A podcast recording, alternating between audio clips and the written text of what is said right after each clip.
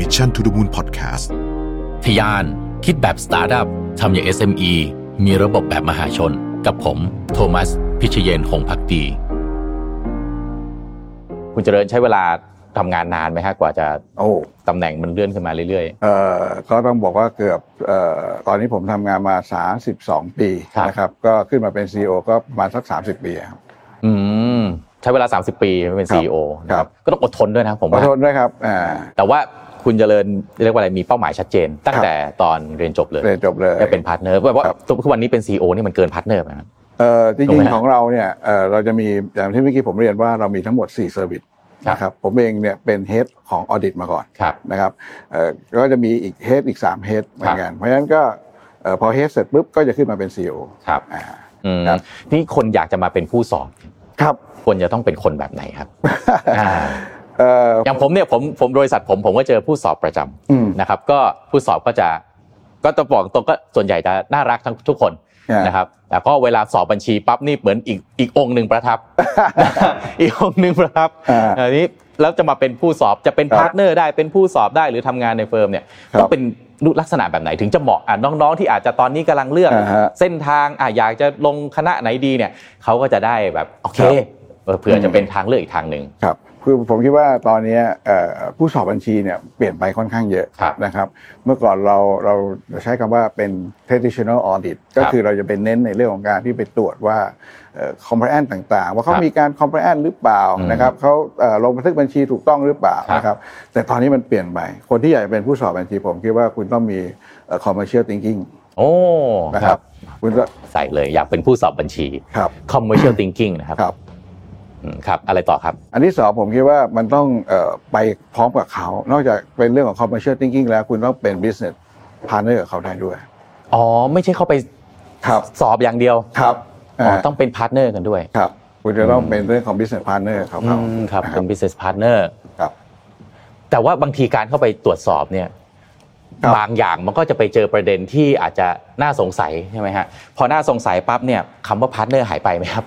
มันจะมีเรื่องของมาตรฐานเข้ามาเกี่ยวข้องมีเรื่องของเอ้ยก็แหมก็เราทางผู้ผู้สอบเองก็คงไม่อยากจะถูกตรวจออถูก auditวิชาชีพตัวเองใช่ไหมฮะมันเป็นอย่างนั้นหรือเปล่าคือจริงๆคำว่า business partner เนี่ยไม่ใช่ว่าเราไปทำแล้วทุกสิ่งทุกอย่างเนี่ยต้องไปครับเอ่อโน้มน้าวหรือไปถูกชักจูงโดยเขาครับนะครับคำว่า business partner คือเราก็คือว่าเราเนี่ยเราเดินไปพร้อมเขาครับดูว่า strategy เขาเป็นอย่างไร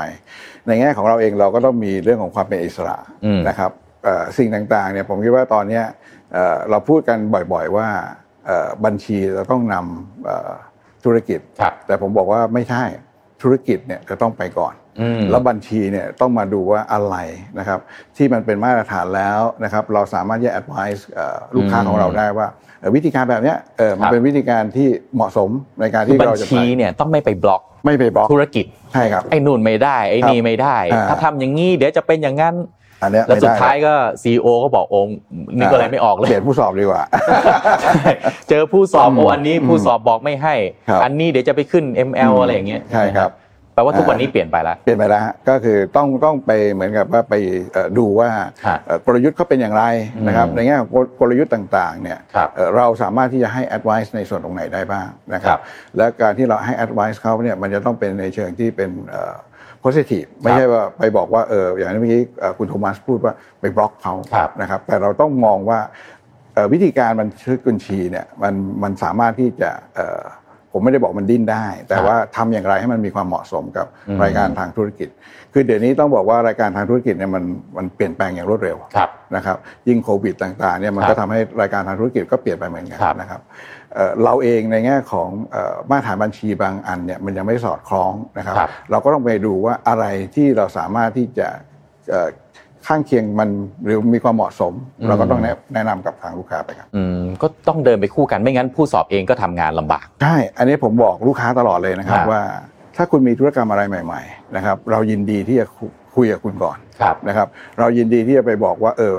อันเนี้ยมีเรื่องของมาตรฐานงานบัญชีที่จะต้องระมัดระวังครับนะครับเอ่อแต่ไม่ใช่ว่าเราทิ้งไว้เออครับคุณระวังอย่างเดียวครับแต่เราก็จะมีการช่วยคิดว่าอืมเออถ้าเราทำแบบนี้ล่ะเอ่อนะครับเอ่อเราควรจะเป็นอย่างไรครับผมเองเนี่ยเอ่อตอนที่ตอนที่เขามีการซื้อดีลกันใหญ่ๆเนี่ยครับเราก็ยังเคยเข้าไปคุยบอกว่าเออถ้าทำแบบเนี้ยเอ่อดีลมันอาจจะเกิดขึ้นในภายหลังอาจจะมีคำถามเกิดขึ้นได้นะเอ่อเราก็จะ advise เขาไปก่อนอืมแปลว่า ถ้าในมุมมองที่เมื่อก่อนอาจจะมองว่าทำงานกับผู้สอบนี่มันเหมือน catch me if you can นะถ้าเราปิดได้อะไรครับได้ปั๊บเนี่ยผู้สอบไม่ทราบก็อ่าโอเคอยู่กันได้ แปลว่าสมัยนี้ไม่ใช่ไม่ใช่เปิดมาบอกไปเลย แล้วก็มาหาวิธีที่จะเหมาะสมที่สุดเหมาะสมที่สุดในการที่จะทำให้เอ่ออการ report ออกมาครับ แล้วก็คนนอกหรือแม้กระทั่งสรรพากรเนี่ยครับไม่มามีปัญหากับบริษัท ผมไม่ได้พูดแค่ KPMG แต่ผมครับคิดว่าตอนเนี้ยเอ่อผู้สอบบัญชีในยุคใหม่เนี่ยครับก็เริ่มที่จะเทรนมาลักษณะแบบนี้ก็ครับคือเอ่อให้ความสำคัญในแง่ของธุรกิจครับนะครับแล้วก็พยายามที่จะเข้าไปเป็นส่วนหนึ่งในการอืมที่จะผลักดัน strategy ของลูกค้าครับเราไม่เอาในเรื่องของเอ่อมาตรฐานบัญชีเข้ามาทำให้เขาไม่สามารถที่จะเดินไปข้างหน้าได้ครับอืมครับครับทีนี้เรื่องมาตรฐานบัญชีเนี่ยนะฮะเข้าประเด็นที่น่าสนใจนะครับประเด็นในในสังคมในปัจจุบันนี้นะ คนฟัง Mission Daily Report นะฮะเราก็จะสนใจมากโอ้โหเคสสแกนด l ลเคสฟรอดในปัจจุบันเนี่ยนะฮะครับเยอะจริงๆนะครับแล้วแต่ละเคสก็ยังโชคดีส่วนใหญ่เป็นเคสที่เกิดในต่างประเทศใช่ครับนะครับแต่ว่าเวลาเกิดที Impact เนี่ยโอ้โหรุนแรงมหาศาลมากรุนแรงครับนะครับยกตัวอย่างอย่างเคสของ y c a r d นะครับซึ่งก็ y c a r d เนี่ยตอนเริ่มแรกมาเนี่ยโอ้โหได้รับการคาดหวังนะเป็นยูนิคอร์นเป็นดิจิ t a ลดิสรัปชันอย่างหนึ่งที่จะมา เปลี่ยนแปลงอุตสาหกรรมการเงินไปทั้งหมดนะครับครับแม้กระทั่งหน่วยงานรัฐของเอ่อประเทศเยอรมนีเองก็ออกมาให้การรับรองครับนะครับ valuation บริษัทก็ขึ้นไปมหาศาลอืมสุดท้ายมันกลายเป็นมากลายเป็นสแกนด l กลายเป็นฟรอดกลายเป็นเคสที่ไม่น่าเชื่อแบบนี้ได้ยังไงฮะคุณคุณครับเจริญ ผมอยากให้คุณเจริญลองให้ความเห็นครับในเคสเกี่ยวกับ Wirecard ให้เราฟังนิดนึงครับเอ่อ ผมต้องขอออกตัวก่อนครัริงๆแล้วอย่างที่คุณโทมัสบอกว่ามันเป็นเคสที่เกิดขึ้นในต่างประเทศครับนะครับ แล้วก็เอ่อมันก็ยังอยู่ในเรื่องของการเอ่อ investigate ว่าครับมันเป็นอะไรยังไง แต่ครับก็จะมีข่าวออกมาเรื่อยๆว่า CEO เขาเอ่อออกมายอมรับแล้วว่าครับเงินมันหายไปหรืออะไรครับต่างๆนะครับเอ่อผมผมอยากจะอยากจะมีเรื่องของ indicator นิดหนึ่ครับนะครับ ก่อนที่ผมจะพูดในเรื่องของอินดิเคเตอร์จริงๆ ไวคาร์ดเองอย่างแบ็กกราว n ์ผมคิดว่าเอ่อตอนนี้ทุกคนก็น่าจะรู้พอๆกันนะครับครับแต่ผมอาจจะพูดนิดๆหน่อยๆนะครับครับ Wirecard เองเนี่ยก็เป็นบริษัทจดทะเบียนในเยอรมนีนะครับทำธุรกิจตัวกลางระบบชำระเงินอิเล็กทรอนิกส์ครับนะครับกิจการเขาก็โตแบบก้าวกระโดดเลยครับนะครับก็จริงๆก็เอ่อในช่วงเอ่อปี 2019 เนี่ยมูลค่าเนี่ยสูงกว่าธนาคารเอ่อที่ใหญ่อืมๆในเยอรมนีไม่ว่าจะเป็น Deutsche Bank ครับไม่ว่าจะเป็นเอ่อเอ่อ Commerce Bank ครับนะครับ สิ่งที่น่าสนใจก็คือ ผมอยากจะเน้นในเรื่องของว่า Impact Impact ก็คือ y c a r d เนี่ยหลังจากที่มันมีเรื่องขึ้นมา scandal ออกมาครับเขาเนี่ยเขาไม่สามารถที่จะชำระเอ่อเจ้าหนี้ได้ครับนะครับ ซึ่งมียอดอยู่1 2 3 3 0 0กว่าล้านบาทนะครับ ซึ่งก็ต้องยื่นล้มละลายไปเมื่อวันที่ 25 มิถุนายน ปี 63 ที่ผ่านมานะครับ อย่างที่เราทราบก็คือราคาหุ้นของ Wirecard เองเนี่ยก็ตกลงมาครับนะครับ อย่างเอ่อต้องบอกว่าดิ่งเหวลงมาเลยครับนะครับ ผมอยากจะพูดเรื่องของ leading indicator นิดหนึ่งครับนะครับพอเราบอกว่าบริษัทมันเติบโตแบบก้าวกระโดดอืมนะครับเอ่อผ่านการซื้อกิจการอื่นครับๆนะครับ แต่จริงๆต้องบอกว่าถ้ามันเป็นเอ่ออันเนี้ยมันเรื่องมันเกิดขึ้นแล้วครับ เราก็พยายามมองว่าเอ้ยมันน่าจะมีเรื่องนี้นะทำไมเราไม่พิจารณาอืมแต่ณขณะนั้นเองเนี่ยผมก็คิดว่าผู้สอบบัญชีก็ต้องใช้เอ่อ skepticism ของเขาในการพิจารณาเหมือนกันใช้การตั้งข้อสงสัยอ่านะครับซึ่งเราก็ไม่รู้ว่าเขาตั้งข้อสงสัยขนาดไหนครับนะครับแต่ตัวเลขที่มันออกมาเนี่ยผมอยากจะบอกแบบนี้ว่าเอ่อการซื้อกิจการเนี่ยส่วนใหญ่ซื้อในแถบเอเชียนะครับอืมไม่ว่าจะเป็นสิงคโปร์ฟิลิปปินส์อินเดีย เวียดนามหรือว่ามาซื้อลาวไกลอ่ามาซื้อไกลๆนะครับแล้วก็บริษัทพวกเนี้ยก็ไปพูดในทำนองบอกว่าเออเขาเนี่ยเอ่อ ไม่สามารถมี license เองได้ เพราะฉะนั้นก็ต้องไปทำธุรกรรมกับคนอื่นอะไรครับต่างๆนะครับ แต่สิ่งที่สำคัญก็คือตัวนี้จริงๆเอ่อ regulator บ้านเรานะครับก็คือกรตก็ให้ความสำให้ความสนใจนะครับเป็นอย่างยิ่งเลยก็คือเรื่องของ good view อืมก็คือค่าความนิยมครับนะครับ ถ้าเรากลับไปดูที่ไวคาร์ดงบเขาเนี่ยครับ good view ตัวนี้ก็ใหญ่เหมือนกัน เยอะมากๆเยอะมากนะครับๆเวลาไปซื้ออะไรมาสักอันหนึ่งมูลค่าจะไม่สูงนะ แต่กู๊ดวิวนี่มหาศาลเลยครับฮะอ่าเป็นอะไรที่จับต้องไม่ได้ด้วยจับต้องไม่ได้เลยครับเพราะมันไม่มีตัวตนครับนะครับ อ่าอีกอันหนึ่งก็คือเรื่องของมีการโอนเงินระหว่างบริษัทแม่กับบริษัทย่อยครับข้ามประเทศกันครับนะครับ อันเนี้ยก็ในในเอ่อสื่อต่างๆ ก็ลงเรื่องของราวทิปปิ้งครับนะครับก็คือเอ่อบริษัทแม่เนี่ยโอนไปปุ๊บนะครับบริษัทย่อยในเช่นผมยกตัวอย่างนิดหนึ่งก็บริษัทย่อยในประเทศฮ่องกงเนี่ยได้เงินมาจากไวคาร์ดนะครับแล้วก็เอาเงินนั้นเนี่ยไปจ่ายให้กับอีกบริษัทหนึ่งจริงๆก็เป็นบริษัทที่อุปโลกมาว่าเป็นลูกค้านะครับ ทำธุรกรรมกัน แล้วก็มีการเอาเงินตัวนี้ให้บริษัทย่อยบันทึกในอินเดียบันทึกเป็นรายได้นะครับ จริงๆก็คือหมายความว่ารายการตรงนี้มันไม่เกิดขึ้นแหละจะบอกตรงนี้ว่ามันเจตนาชัดเจนได้ไหมครับ ในในมุมของโอเคเราพูดตอนท้ายแต่เรื่องนี้เจตนามันชัดเจนมากว่าไม่ไม่โปร่งใสไหมครับพี่จริงๆต้องบอกว่าอันแรกเนี่ยต้องดูก่อนว่าสิ่งที่ที่ในสื่อพูดมาว่า ไวคาร์ดเองเนี่ยไม่ไม่ได้มีไลเส้นในประเทศต่างๆเหล่านั้น เขาจำเป็นที่จะต้องไปหาไลเส้น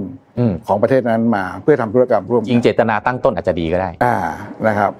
เพราะฉะนั้นเนี่ยอันนี้เราไม่รู้ว่าเบื้องลึกมันเป็นอย่างไรนะครับแต่วิธีการตรวจสอบเนี่ย อันหนึ่งก็คือเราต้องไปประเมินก่อนว่ามันมีความเสี่ยงไหมนะครับ ยิ่งถ้าเราบอกว่ามันเป็นลูกค้า อันนี้ผมยังไม่ได้ลงไปในรายละเอียด ถ้าในประเทศอินเดียสมมุติว่ามันเป็นลูกค้ารายเดียว หรือเป็นธุรกรรมอันเดียวที่ทำกับ Wirecard นะครับ อันนี้เราก็ต้องไปโฟกัสมากขึ้นแล้วถ้าเรา loss ตรงนี้ไป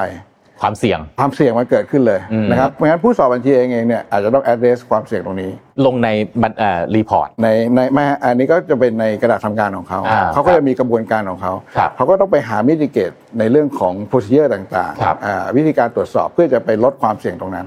นะครับ อันนี้ก็เป็นอันหนึ่งที่ที่อาจจะยังไม่ยังไม่ชัดเจนว่าผู้สอบบัญชีได้มีการพิจารณาในเรื่องของความเสี่ยงตรงนั้นขนาดไหนนะครับมีวิธีการอะไรยังไงนะครับ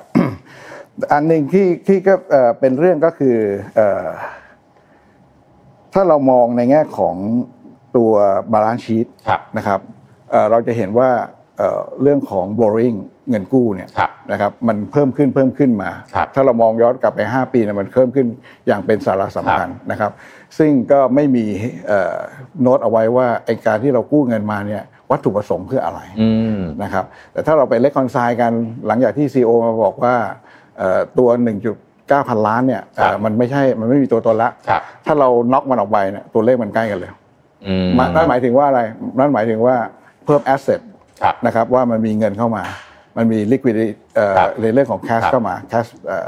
อีกด้านหนึ่งนะครับในเชิงบัญชีเนี่ยมันต้องลงสองขา อีกด้านหนึ่งที่ลงก็คือลงเรื่องของ liability นะครับ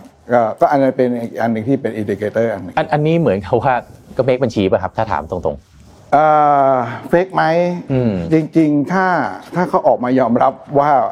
ธุรกรรมตัวนั้นมันไม่มีนะครับ แล้วก็ถ้าเราอ่านจากสื่อต่างๆเนี่ยก็เหมือนกับว่าแบงก์เองก็บอกว่ามันไม่มีรายการที่ไม่มีนะครับ ก็ก็ต้องบอกว่ามันก็อาจจะทำรายการขึ้นมา ก็มีแนวโน้มที่น่าจะเป็นอย่างนั้นไปถึงขั้นว่าฟิลิปปินส์มีการเอานักแสดงออกมา เป็นคนชี้แจงคื อต้องเรียนถามว่าโดยคนทั่วไปมองเข้ามาเลยครับ เคสแบบนี้มันเกิดขึ้นแล้ว ผู้สอบไม่ทราบ โอกาสที่ผู้สอบจะเข้าไม่ถึงจริง ๆ ในเคสแบบนี้เนี่ยมันมันมีมากน้อยแค่ไหนยังไงฮะเออจริงๆผมอยากยกตัวอย่างของประเทศจีนนิดหนึ่งครับเมื่อก่อนเนี้ยผู้สอบบัญชีถึงปัจจุบันเนี้ยนะครับผู้สอบบัญชีเนี่ยถ้าไม่ได้รับ confirmation จากแบงค์นะครับจะไม่ออกงบการงบการเงินให้ กับลูกค้าหรือว่า shareholder เขาต้องการให้พวก confirmation จากแบงค์เนี่ยกลับมาก่อนนะครับสิ่งที่เคยเกิดขึ้นที่ประเทศจีนนะครับก็คือเขาไปผู้สอบบัญชีเนี่ยได้ติดต่อแบงค์แล้วก็ขอเข้าไปพบ เพื่อจะคุยว่าเออรายการมันเป็นยังไง มีอะไรที่เขาควรจะต้องมีเปิดเผยไว้ในหมายเหตุประกอบงบการเงินเพิ่มเติมไหมมี credit facility อะไรที่เขายังบริษัทเนี่ยยังไม่ได้ declare กับเขานะครับซึ่งถามว่าก็เป็นตัว วิธีการตรวจสอบของเขาอะนะครับ แต่สิ่งที่เขาได้เจอก็คือเข้าไปที่แบงก์จริงนะครับ ไปใช้ห้องห้องประชุมที่แบงก์นะครับ แล้วก็มีคนมาพูดคุย ซึ่งตอนนั้นเนี่ยก็บอกว่าเป็นผู้จัดการสาขานะครับ ก็มามีการพูดคุยกันเสร็จสับเรียบร้อยบังเอิญว่าผู้สอบบัญชีคนนั้นเขาลืมมือถือก็เลยกลับไปอีกทีหนึ่งพอกลับไปอีกทีหนึ่ง เห็นคนที่บอกว่าเป็นผู้จัดการนั่งอยู่ในห้องผู้จัดการ ซึ่งมันเป็นคนละคนก็เลยเกิดเรื่องขึ้นมาว่าเออมันก็มีเรื่องจริงเนี่ยอันนี้อันนี้เป็นคือเป็นเรื่องจริงที่เกิดขึ้นโอ้ยังกับบทละครเลยมันก็เคยเกิดลักษณะนี้เพราะฉะนั้นตอนหลังมาเนี่ยคนที่เมืองจีนเนี่ยเขาให้ความสำคัญในเรื่องของ confirmation bank บ้านเราเองเมื่อยุคสักผมต้องบอกว่า 20 กว่าปีเนี่ยก็มีเวลาที่เราส่ง confirm bank ไปเนี่ย กระบวนการต่างๆ ในการที่จะได้กลับมาเนี่ยมันอาจจะล่าช้าครับเราไม่สามารถที่จะได้รับได้ครับในอดีตเนี่ยก็จะมีว่าเออให้ลูกค้าช่วยตามให้หน่อยอืมนะครับพอบอกให้ลูกค้าช่วยตามเนี่ยสิ่งที่เคยเกิดขึ้นแล้ว อันนี้คือของเคสของเมืองไทยคือครับทำไอ้สแตมป์ปลอมโอ้โหแล้วฮะอ่าโอ้โหอ่าโอ้นี่พีคอ่านะครับโอ้โหครับหรือหรือทางทางกรตซึ่งเป็น regulator เราเนี่ยครันะบก็เคยแชร์ว่าบางครั้งเนี่ยเดี๋ยวอันโทษนะฮะเมื่อกี้ครับบริษัทจดทะเบียนป่ะฮะ บริษัทจดทะเบียนในตลาดหลักทรัพย์หรือเปล่าฮะเอ่อณขณะนั้นใช่ครับ โอ้โหเลยฮะครับโอ้โหพีคมากอ่าขอขออภัยนะฮะขอขอถามด้วยนิดนึงถ้าไปปลอมแบบนั้นเนี่ย โดนคดีอะไรบ้างครับ ก็ผู้บริหารก็จะโดนเอันนั้นเป็นอาญาใช่ปลอมแปลงเอกสารใช่ไหมฮะใช่ครับไม่มีไม่หมดอายุความครับแต่ในเคสของบัญชีเนี่ยมันมีคดีอะไรกฎหมายอะไรที่เกี่ยวกับครับอย่างเงี้ยอยู่ดีๆเมคเอกสารขึ้นมาทำให้ผู้สอบอืมเอ่อค่อยเขวหรือเข้าใจผิดไปได้เนี่ยมีคดีครับอะไรไหมฮะที่ที่เกี่ยวข้อง หจริงๆรือก็ไปว่าเรื่องอาญาอย่างเดียวเอ่อในแง่ของกรตเองเขาก็มีในเรื่องของผู้เอ่อรับผิดชอบครับนะครับ ก็ส่วนใหญ่ก็จะเป็น CFO นะครับอืมบางครั้งเนี่ยก็จะมีเรื่องของ CEO ถ้าเอ่อหลักฐานหรือเราสามารถพูดได้ว่าครับมันเป็นการโอเวอร์ไลด์โดยทางด้านของ CEO นะครับอืมแต่ก็จริงๆ แล้วก็ยังณปัจจุบันเนี่ยก็จะมีอีกสองเอ่อ ตัวเล่นที่สำคัญนะครับ ก็จะมี Audit Committee ครับนะครับแล้วก็มี Risk Management Committee ครับนะครับ Audit Committee กับ Risk Management Committee ต่างกันอย่างไรนะครับ Audit Committee ก็จะไปในลักษณะที่เอ่อถ้าเปรียบเทียบครับนะครับก็ไปดูว่าไอ้สิ่งที่มันเคยเกิดขึ้นในอดีตเนี่ยครับนะครับเอ่อมันมีเรื่องของการควบคุมภายในเพียงพอไหมครับนะครับเอ่อ Audit Committee จริงๆ ก็มีหน้าที่จะต้องดูว่า การที่จะครับเอางบออกไปพับลิกให้กับครับประชาชนเนี่ย มันมีความถูกต้องครับตรงตามมาตรฐานการบัญชี แปลว่าเกิดเคสนี้ปั๊บนี่บอร์ดก็จะต้องรับผลกระทบไปด้วยโดนครับเต็มเต็มเต็มเต็มเต็มๆอันนี้ก็จะไปเจอกฎหมายที่ทางกรตใช่ครับเป็นผู้อ่าเอ่อถือไว้ครับใช่ไหมฮะอ่าอ๋อถ้าเป็นถ้าจะเป็นเรื่องเอ่อ risk management ก็จะมองไปข้างหน้าครับก็จะมองว่า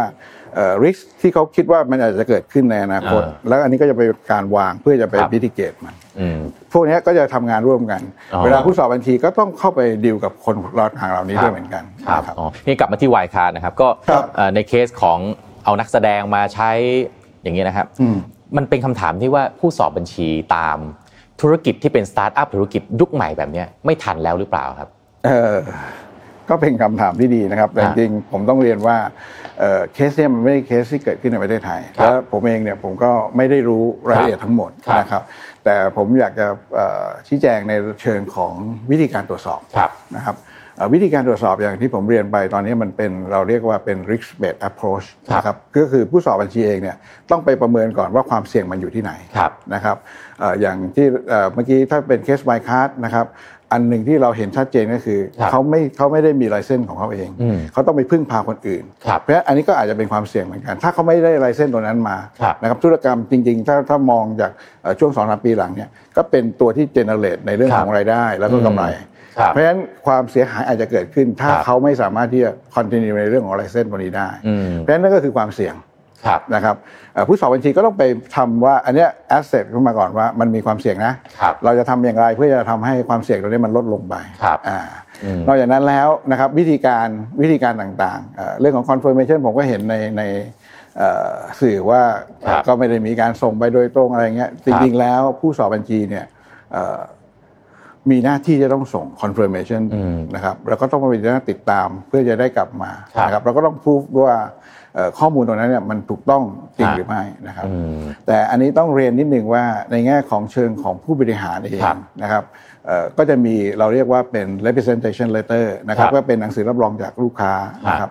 ซึ่งในหนังสือรับรองเองเนี่ยเอ่อก็จะบอกว่าลูกค้าเนี่ย ต้องเอ่อบันทึกรายการบัญชีอะไรต่างๆเนี่ยนะครับครับด้วยความโปร่งใสอืมนะครับแล้วก็ต้องเป็นไปตามมาตรฐานการบัญชีที่คุณเลือกแล้วนะครับครับนโยบายต่างๆ ที่คุณได้เลือกไว้แล้วครับแต่ผมจะเรียนต่อว่าไอ้ตัวจดหมายตัวเนี้ยมันไม่ใช่เป็นจดหมายที่มาคุ้มครองผู้สอบบัญชีนะครับอืมผู้สอบบัญชีก็ยังคงต้องใช้เอ่อวิจารณญาณของตัวเองครับนะครับ ในการที่จะดูว่าข้อมูลต่างๆ เหล่านั้นเนี่ยมันเป็นข้อมูลที่เอ่อ ไม่ได้เฟกขึ้นมาอะไรต่างๆนะครับ represent representation letter นี่ออกโดยใครครับเอ่อทางด้านของบริษัทที่บริษัทเป็นเนี่ยลูกออค้ากมาเพื่อที่จะรับรองเหมือนกับมอบอำนาจคือเหมือนกับว่าเห็นไหมบอกว่าไอ้สิ่งที่มาให้ผู้สอบบัญชีครับนะครับ เอกสารต่างครับๆรายการทางบัญชีต่างๆเนี่ยฮะเขาได้ปฏิบัติตามมาตรฐานการบัญชีอืมที่เขาได้เลือกแล้วครับนะครับ หรือเป็นที่รับรองแล้วนะครับอืมเอ่อมีความโปร่งใสในแง่ของการเป็นการบันทึให้บัญสัตชียาบันชนิดหนึ่งอะไรพวกนั้ใช่ไหมนครับฮะอ๋อแต่ไม่ได้บอกว่าทำให้ผู้สอบบัญชีเนี่ย สโคปงานลดลงอืมนะครับอ่าผู้สอบก็บัญชียังต้องทำงานเต็มที่อยู่ดีครับไม่ได้หมายความว่าเอกสารทุกอย่างที่ได้มาแล้วผู้สอบบัญชีจะเชื่อได้หมดทุกอย่างอยู่คดีรับแต่ก็เป็นลักษณะที่ว่าอันเนี้ยเอ่ออย่างน้อยที่สุดไม่ใช่ว่าเราไปตรวจที่มันเป็นการเบ e เพราะฉะนั้นอ๋อการเบ e เองมันก็การเบ e เอาแน่นอนอ่าแต่คุณครับบอกแล้วว่าอันนี้คือเอกสารที่จริงๆเพครับราะฉะนั้นผู้สอบบัญชีต้องใช้วิจารณญาณของตัวเองครับเพื่อจะไปดู แต่ผมต้องเรียนว่าวิธีการตรวจสอบที่เราพูดคุยกันคในรับเคสของวายค้าเนี่ยเป็นวิธีการตรวจสอบเพื่อที่จะรายงานให้กับ ผู้ใช้งบการเงินครับไม่ได้ไปเน้นว่าเอ่อเรื่องของ internal control คุณวิกครับเอ่อ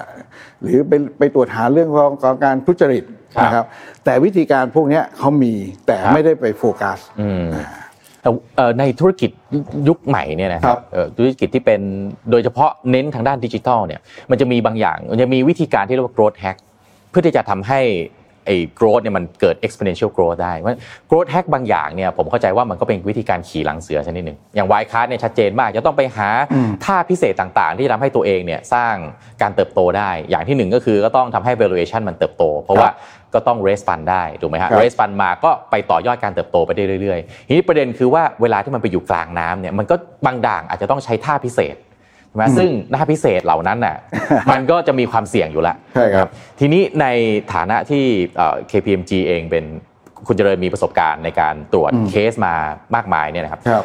มีคำแนะนำให้กับธุรกิจของน้องๆรุ่นใหม่นะฮะที่ทำธุรกิจเกี่ยวกับสตาร์ทอัพนะฮะหรือเป็นอะไรที่มันเกี่ยวกับดิจิทัลเนี่ยแล้วบางอย่างเนี่ยมันอยู่กลางน้ำแบบเนี้ยต้องใช้ท่าพิเศษ ซึ่ง